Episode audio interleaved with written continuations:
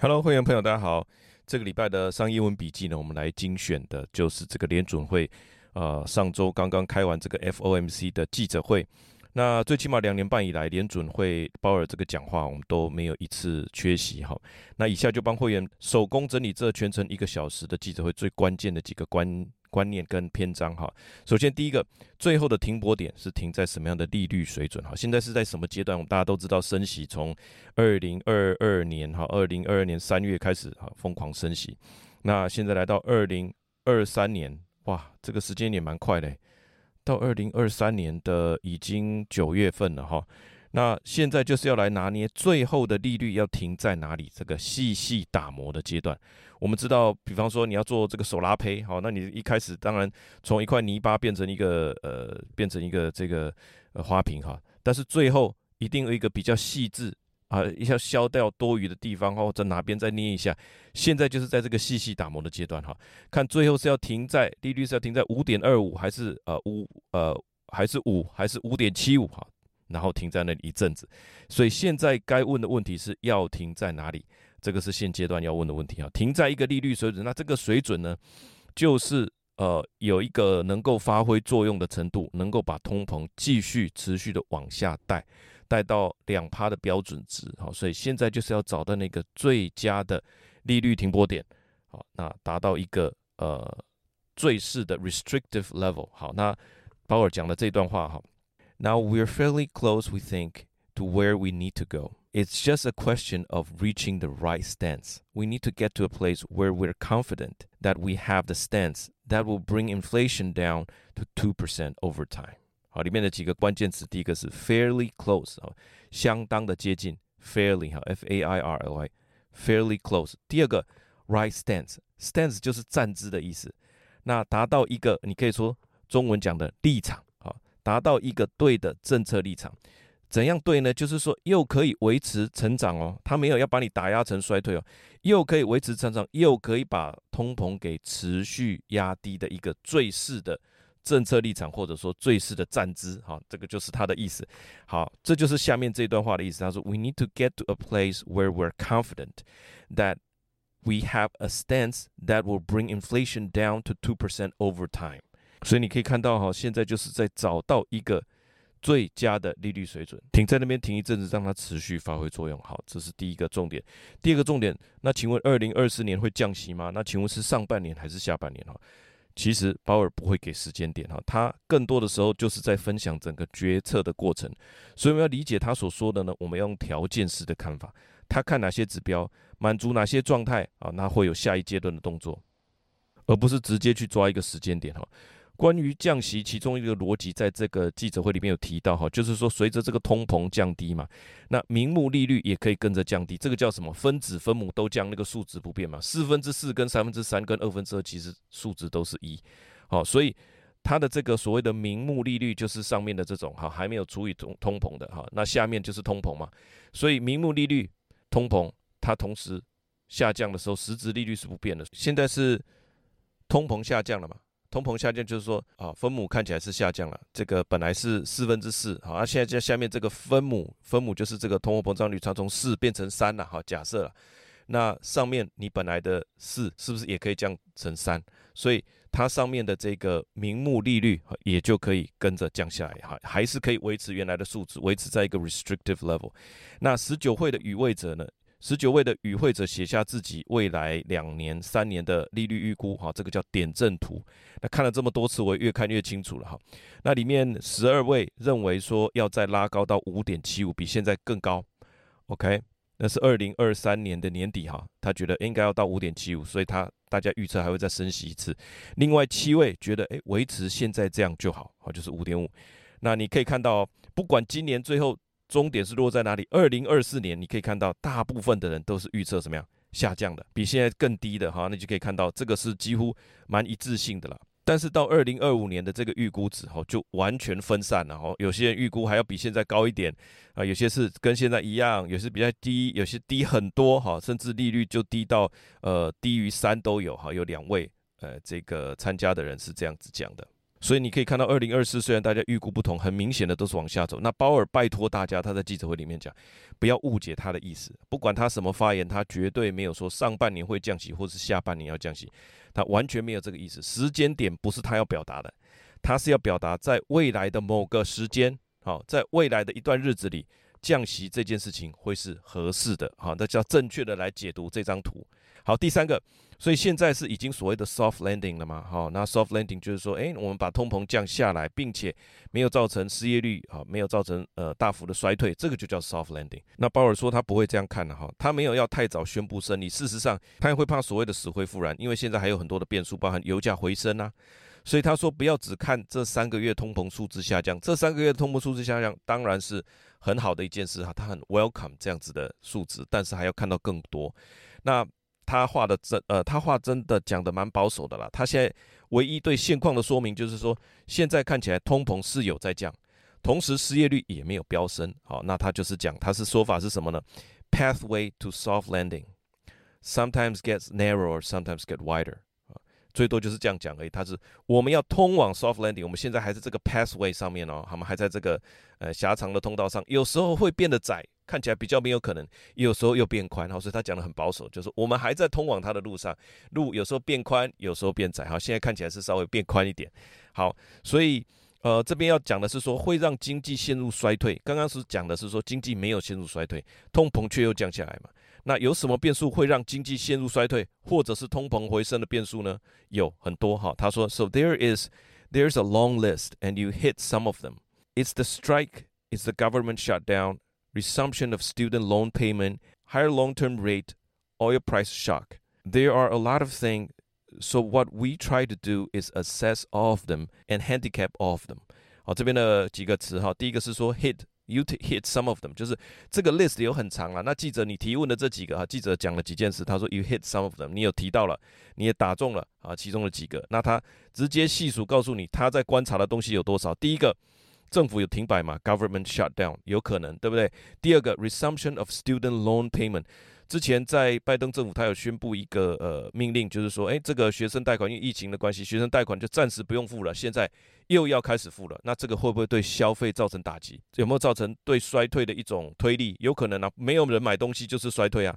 再来是 higher long-term rate 啊，这个是长期的这个利率上升，还有 oil price shock，就是呃石油的价格也提升了，这个都有可能让经济或者是让那个。呃，通膨哈，继续继续飙升，这个都有可能。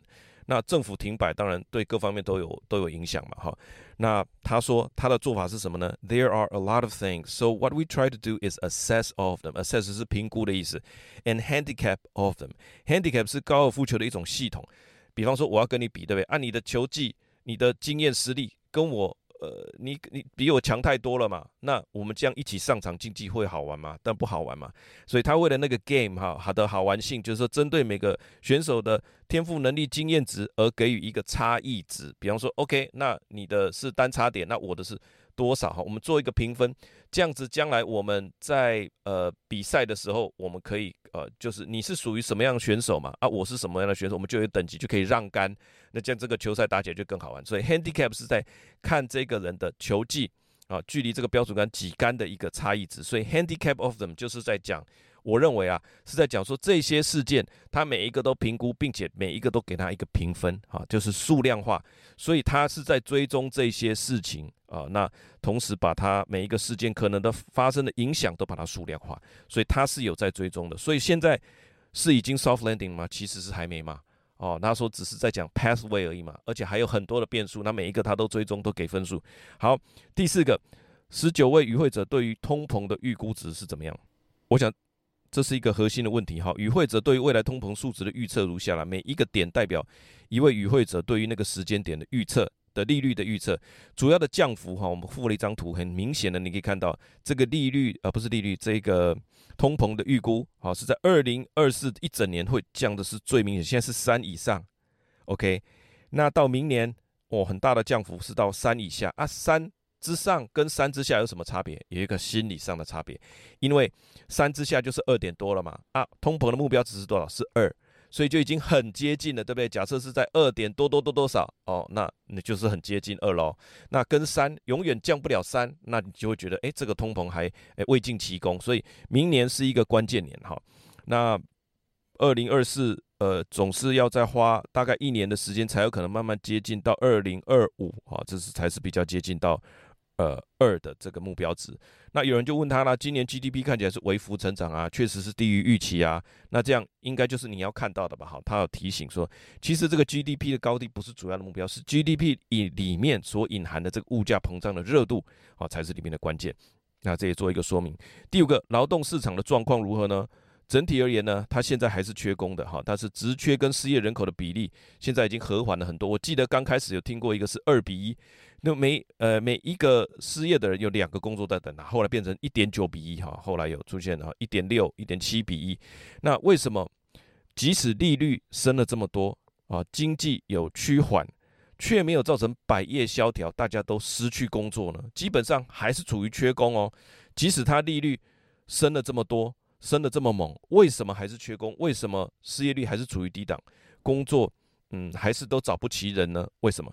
那我就去找了这张哈，《华尔街日报》最近也有一张图解释的很好了。关键原因之一就是说，劳动参与率，呃，虽然有成长，但是很难回到过去了。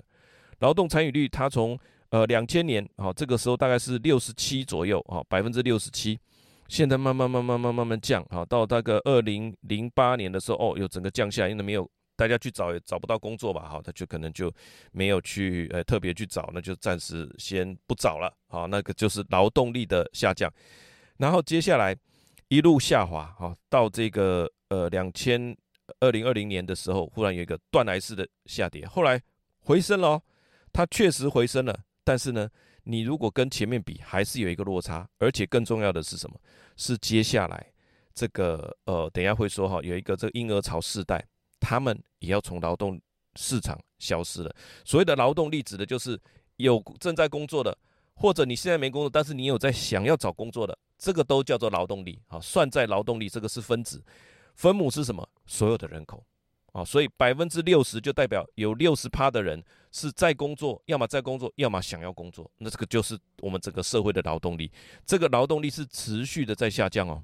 好，我们看一下，有一段话是这样说，这个是《华尔街日报》讲，他说：“The overall participation rate is expected to drop to sixty four sixty point four percent in twenty thirty two, according to the Labor Department, mainly because the baby boomer retirement。”哦，这边非常关键哈。第一个，participant rate participation rate。The overall participation rate is expected to drop to 60.4% in 2032, according to the Labor Department Mainly because of baby boomer retirement。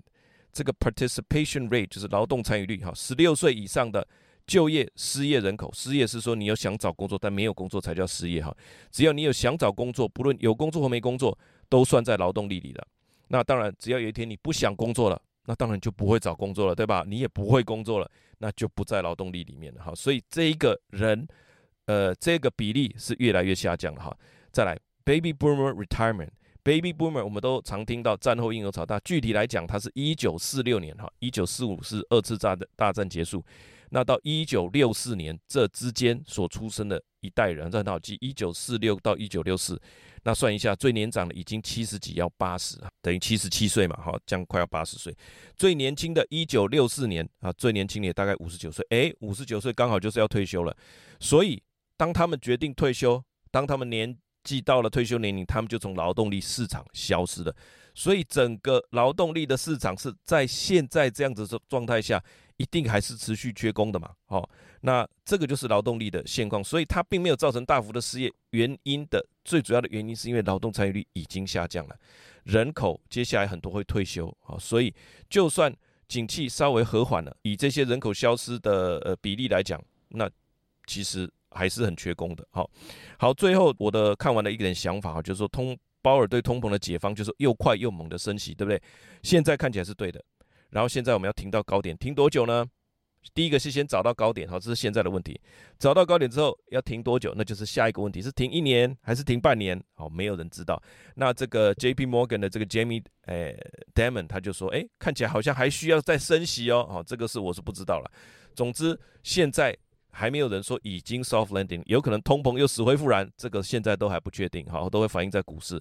那呃，延伸一下了哈，当初我记得我们在呃不是二零二一年的时候吧，我们是二零二二年升息的，是二零二一年年底我们就看到这个哈。那我们在文章里面都有写，它这个 easy money 的这个资金派对结束了，所有的资产价格都要重估，因为过去你能够赚五趴，那很厉害嘛。那现在国债也可能都有这个几趴了哈，四五趴了，那你这这个这个价值就低了嘛，所以它资产要被重估。价格要重估，它主题性的投资就是说，未来十年我可以赚到这么这么多钱的，这个未来的现金收益率也是透过利率折算回现值。那现在那个分母变大了，你诶分子不变，你最后得到的值就变小，所以这些公司的估值也都要重估。好，这个在讲未来收益的都要重估，这个全部杠归。那银行股更不用讲，大家都很熟，就是说美它持有美国国债嘛，它还没到期，那美国国债的收益率是固定的。哦，那现在利率的呃这个价格利率也提升了，那你固定收益的整个资产价格就下跌了嘛？那在到期之前你要把它卖掉，你就有亏损哈。那银行就这样而中标。好，那个是在讲过去这一两年的事情，接下来准备要降息的时候，或者说有一个降息的眉目跟端倪，好，这就是明年的主轴。那刚刚所说的上述的那些状况哈，应该都会变成反向的力量，资产价格又要增加了。固定收益的也会变得很棒，主题性的投资讲未来收益的，诶，开始大家又开始吹了股市了哈，吹他的故事，又受到大家的追捧，所以这个呃木头姐 Kathy Wood 说这种主题的投资又要回来了哈，那究竟二零二四会是怎么样的一年？这个我们留待下一篇来探讨。那今天我们就是整理哈这个五个要点，大家快速的来掌握啊鲍尔这一次的 FOMC 的记者会啊里面所要传达的一些讯息跟一些关键字，希望这一篇。对你有所帮助。好，那么就下一篇见了，拜拜。